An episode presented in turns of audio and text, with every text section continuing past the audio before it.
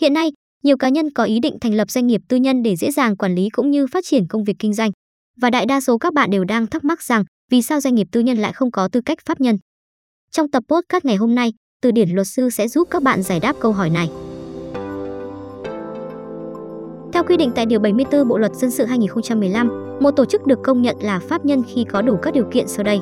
Đầu tiên, phải được cơ quan có thẩm quyền thành lập, cho phép thành lập, đăng ký hoặc công nhận. Thứ hai, phải có cơ cấu tổ chức chặt chẽ, bao gồm các cơ quan lãnh đạo, bộ phận chuyên môn của tổ chức, đảm bảo cho tổ chức có khả năng thực tế để hoạt động và điều hành, đảm bảo tính nhất quán trong hoạt động pháp nhân.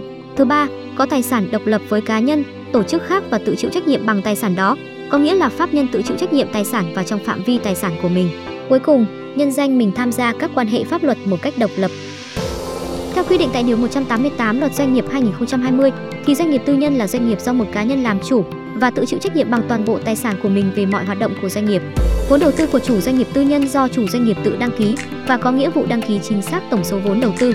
Trong quá trình hoạt động, chủ doanh nghiệp tư nhân có quyền tăng hoặc giảm vốn đầu tư của mình vào hoạt động kinh doanh của doanh nghiệp.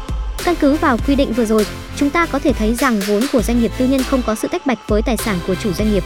Mặt khác, theo quy định tại Điều 190 Luật Doanh nghiệp 2020, thì chủ doanh nghiệp tư nhân là nguyên đơn, bị đơn hoặc người có quyền lợi, nghĩa vụ liên quan trước trọng tài, tòa án, đại diện cho doanh nghiệp tư nhân thực hiện quyền và nghĩa vụ khác theo quy định của pháp luật. Vì vậy, doanh nghiệp tư nhân không được nhân danh chính mình để tham gia hoạt động tố tụng với tư cách độc lập, mà tư cách tham gia là của chủ doanh nghiệp tư nhân.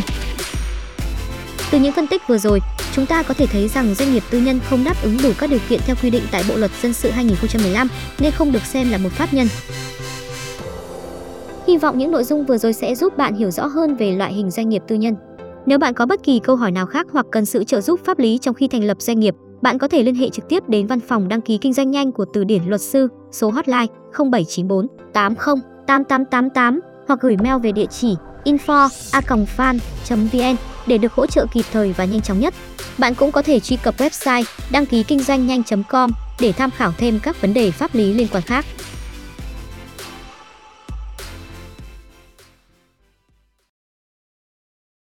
Cảm ơn các bạn đã lắng nghe và đừng quên theo dõi các câu chuyện pháp luật mới nhất của chúng tôi trên Spotify và YouTube.